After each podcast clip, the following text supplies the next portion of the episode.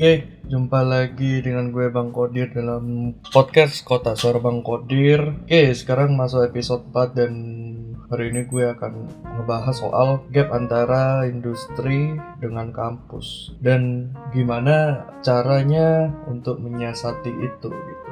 Jadi disclaimer, jadi pembahasan ini mungkin lebih ditujukan kepada mahasiswa ya. Karena sebenarnya yang jadi ujung tombaknya, yang jadi tonggak keberhasilan gimana menutup celah antara kampus dan industri ya selain peran dari kampus sendiri, peran mahasiswa juga sangat menentukan gitu. Karena sebagus-bagusnya kurikulum di kampus, sebagus-bagusnya dosen yang ngajar di kampus, sehebat-hebatnya model pembelajaran yang ada di kampus tapi kalau mahasiswanya tidak bisa memaksimalkan itu dengan baik jadi ya sama aja gitu nonsense. Jadi sebenarnya kalau kita tilik gap antara kampus dan industri itu ada beberapa problem. Problemnya bisa jadi satu, kurikulum di kampus kurang terlalu update sama perkembangan yang ada di industri. Jadi apa yang dipakai di industri itu mungkin kampus belum bisa menyamai speednya, menyamai pace industri yang perkembangannya sangat pesat. Atau bisa jadi dosen, tenaga pengajar atau mahasiswanya yang kurang bisa catch up dengan perkembangan dari suatu ilmu atau teknologi atau metodologi atau apa pun kurang bisa catch up dengan perkembangan atau kurang update lah kasarannya seperti itu. Terus juga bisa jadi seorang mahasiswa kurang pemahaman secara mendalam terhadap fundamental yang sebenarnya udah di deliver di kampus dan kurang jam terbang untuk ngaplikasiin fundamental yang udah dipelajarin di real case-nya. Jadi implementasi nyatanya dari apa yang dipelajari di bangku kuliah itu kebanyakan mahasiswa-mahasiswa kurang pengalaman untuk implementasiin apa yang udah dipelajari di kampus. Lalu dan ini yang juga lebih bisa dibilang tak terelakkan gitu bahwa sana industri lebih prefer kandidat yang experience-nya jauh lebih matang. Tapi pada kenyataannya kebanyakan lulusan kampus itu belum siap untuk bisa diserap di industri.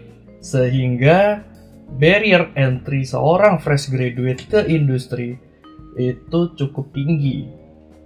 Jadi industri ya minta kalau misalkan teman-teman pernah lihat di requirement lowongan paling gak kayak ada satu item persyaratan minimum berapa years experience on related position.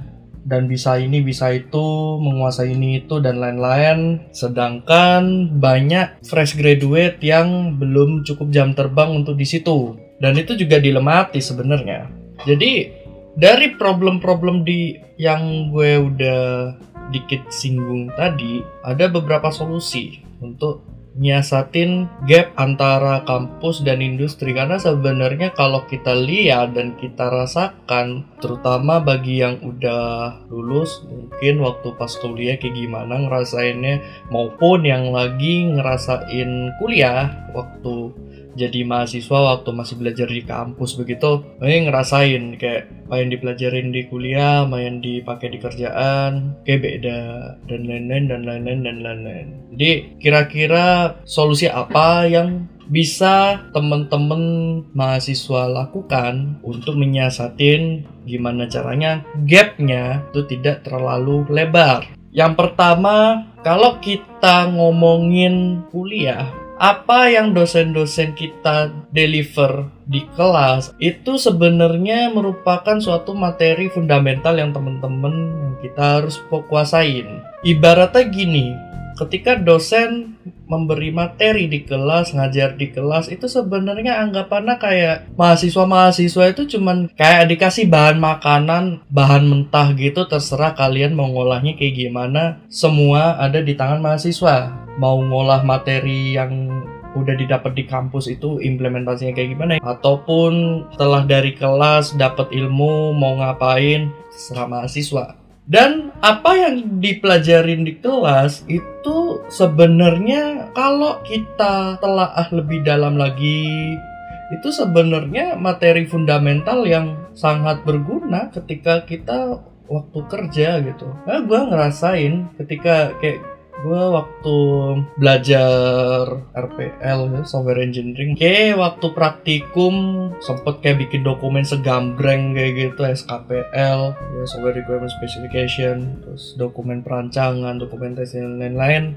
Gue waktu itu kayak belum seberapa ada pengalaman kayak di dunia nyatanya kayak gimana kayak jadi kebanyakan kayak pada pongah gitu. Ini apaan sih? Ini bahaya banget dokumen kayak gak penting gitu. Tapi sebenarnya ketika di udah di kerjaan oh baru tahu gitu urgensinya kenapa kayak dokumen-dokumen kayak gitu harus ada kenapa harus didesain seperti itu kenapa harus ada misal kamu melakukan testing dokumennya juga harus ada test case-nya kayak gimana expected output-nya kayak gimana terus terdokumentasi dengan baik ada alasannya sebenarnya dan gue baru nyadar ketika gue udah kerja di company dan ternyata kalau misalkan gak ada dokumen-dokumen kayak gitu clueless bingung mau ngerjainnya kayak gimana. Jadi sebenarnya yang paling utama apa yang dipelajarin di kuliah itu sebenarnya materi fundamental yang nanti cepat atau lambat teman-teman akan sadari bahwasannya apa yang dipelajarin di kuliah itu sebenarnya penting dan kepake ketika di real case-nya di dunia nyatanya kayak gimana. Jadi ketika kelas berlangsung usahakan dengerin, dipahamin bener-bener materinya kayak gimana karena penguatan fundamental itu penting sekali. Seperti yang gue pernah bahas di episode 2 soal memulai karir sebagai software engineer. Karena sebenarnya ketika kita udah paham suatu konsep dari suatu ilmu, kita mau belajar yang kayak gimana, mau belajar implementasi yang kayak gimana pun gak ada kesulitan karena kita penguasaan konsepnya, penguasaan fundamentalnya udah mateng. Dan setelah udah paham konseptual, udah paham fundamental kayak gimana, gimana caranya apa yang udah kita pelajarin di kuliah itu biar gak nguap gitu aja gitu. Teman-teman bisa inter untuk nambah jam terbang kalian untuk nutup celah itu. Bisa intern jadi waktu liburan, gak perlu nunggu teman-teman waktunya PKL, waktunya magang baru magang nggak perlu. Once teman-teman dapat libur semester, 2 per 3 waktu, 3 per 4 waktunya pakai buat magang, sisanya buat main terserah. Yang penting pengalaman didapat sebanyak mungkin ketika waktu kuliah. Kan lumayan tuh misal tiap semester libur kan ada lumayan tuh ada sebulan atau dua bulan kalau nggak salah ya. Kan lumayan panjang tuh bisa dibuat intern. Ataupun kalau nggak mau intern bisa juga diimplement di freelance gitu. Bisa aja kalau yang terutama yang IT itu bisa implement apa yang udah kita pelajarin di kuliah. Bisa diimplement di proyek open source misalkan di proyek open source ataupun kayak bikin toy project sendiri. Jadi kayak bikin kayak aplikasi mainan gitu aplikasi eksperimen. Itu cukup membantu gitu untuk nambah jam terbang untuk nambah kita punya skill dan juga sebagai ngebentuk portofolio juga gitu. Bahwa kita bisa apa kita udah proklaim bisa apa buktinya mana itu udah ada gitu. Lalu selain itu bisa juga diimplementasikan dengan cara jadi asistennya dosen ngebantu dosen ngasih materi ngajar gitu ataupun jadi asisten di lab. Karena untuk jadi asisten itu emang butuh penguasaan konsep penguasaan materi yang cukup dalam. Karena kita juga ngelakuin transfer knowledge dari kita ke mahasiswa-mahasiswa yang lain. Karena untuk jadi antara asisten lab atau asisten dosen itu ya kita juga harus paham akan materi yang mau di deliver gitu. Dan tolak ukur gimana pahamnya ya kita fundamental ya paling nggak tahu gitu. Nggak perlu dihafalin materi cuman yang penting kita paham kayak gimana kayak gimana nya kenapa kenapanya kenapa kayak gitu kenapa kayak gini itu harus paham gitu. Gak perlu dihafalin itu akan terekam sendiri nanti dalam memori. Jadi fundamental udah nguasain gue ulang lagi fundamental udah nguasain konseptual udah nguasain selanjutnya apa? Freelance di industri yang terkait dengan keilmuan kalian.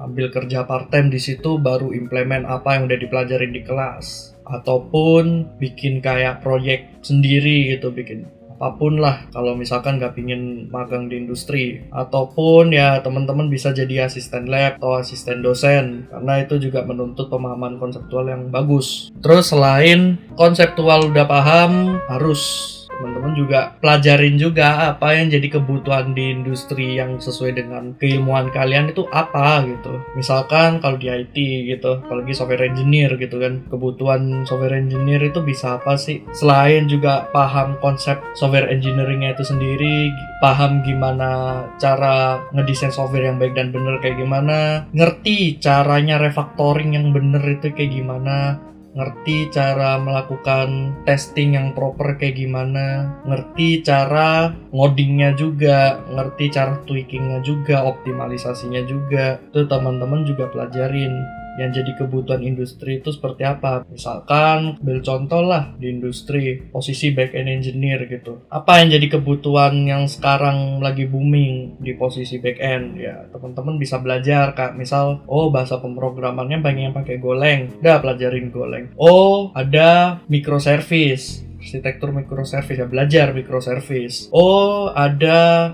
database misalkan graph database ataupun key value storage atau apa pun lah teman-teman pelajarin. Ini apa yang dipakai di industri itu teman-teman pelajarin. As long as konseptualnya juga harus matang dulu. Karena ketika kita belajar suatu teknologi, teknologi itu pasti akan usang pada waktunya. Dan kalau kita ngomongin fundamental ya fundamental gak ada matinya. Jadi teman-teman jangan kebalik. Teman-teman kalau pengen belajar teknologi apa pun dengan gampang, konseptual harus teman-teman pelajarin, teman-teman harus pahami dengan betul. Baru kemudian kalau konseptualnya udah matang teman-teman mau pindah teknologi satu di teknologi yang lain itu gampang. Nggak perlu susah-susah belajar gitu tinggal penyesuaian aja. Tuh jadi pelajarin apa yang jadi kebutuhan industri yang sesuai dengan keilmuan kalian di mana kalian belajar. Kalau misalkan IT ya cari yang relevan di IT di industri di IT yang lagi dibutuhin apa. Kalau elektro anak teknik elektro yang jadi kebutuhan industri di elektro itu apa ya pelajari ataupun yang lain ataupun yang lain. Gak gak gak cuma IT doang sih semua. Apa pun itu pelajarin kebutuhan apa yang teman-teman kalian pelajarin sama di industri yang sesuai dengan major kalian itu kalian pelajarin. Lalu juga selain penguasaan konsep, penguasaan fundamental dan belajar apa yang dibutuhin di industri, baru kemudian teman-teman isilah waktu untuk kayak join di community atau di organisasi, terlebih organisasi atau komunitas yang sejalan, yang selinier dengan keilmuan kalian. Karena soft skill itu juga perlu gitu. Kita juga harus imbang di keduanya antara hard skill, antara soft skill dan untuk ngasah soft skill caranya gimana ya. Selain opsi yang pertama tadi intern intern juga ngelatih soft skill karena teamwork kan teamwork. Terus juga kalau ngerjain proyek kan collaboration juga masa soft skill juga. Leading team juga soft skill. Di organisasi atau di komunitas itu porsi untuk belajar untuk ningkatin soft skill emang jauh lebih besar daripada belajar hard skillnya. Karena kalau di organisasi atau di komunitas itu kita akan belajar aspek manajerialnya. Gimana cara ngatur orang gimana cara nyampein pendapat dengan proper itu kayak gimana gimana, seni berkomunikasi sama orang lain itu seperti apa, itu teman-teman akan banyak belajar di komunitas atau di organisasi. Karena kalau misalkan kita nggak imbang, misal berat di hard skill, oke, okay. anak ini jago ya, teknikalnya jago ini itu ini itu, cuman kalau kolaborasi susah, terus komunikasinya payah ya we cannot afford that gitu. Gak bisa. Ataupun kalau misalkan soft skillnya jago ngeliding orang jago kayak ngatur orang jago gitu tapi teknikalnya gak bisa ya bisa aja dibohongin anak buahnya. Karena ilmunya gak ada.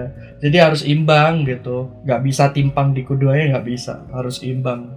Karena kita kalau misalkan di industri itu kita kerja sama banyak orang. Gak bisa cuman modal pinter doang gak bisa. Terus juga selain tiga itu akarnya satu. Teman-teman harus proaktif. Jadi mulai diubah mindsetnya. Mulai diubah yang tadinya mindsetnya itu reaktif jadi kalau misalkan baru bertindak kalau ada trigger nunggu ditendang dulu baru jalan gitu. Instead jadi reaktif terhadap sesuatu kita coba lebih proaktif inisiatifnya ditambah. Sehingga kalau misalkan kalau kita udah udah proaktif, udah inisiatifnya itu udah dilatih dari awal, selanjutnya selanjutnya itu bakal gampang gitu. Karena percuma gitu kalau misalkan kita kuliah di kampus yang bonafit apa pun kalau kita nggak proaktif itu juga kayak kayak gak guna gitu. Karena apalagi kalau udah mahasiswa itu udah bukan saatnya untuk disuapin terus-terusan. Udah bukan saatnya nunggu ditendang dulu baru jalan. Kita harus gerak sendiri kalau gak mau ketinggalan. Oke itu aja yang bisa gue sampein. Kurang lebihnya mohon maaf atas salah-salah kata yang ada dalam pembahasan gue tadi. Semoga bermanfaat untuk teman-teman semua. Tetap semangat dalam menjalani semuanya. Dan sampai ketemu di episode selanjutnya. Bye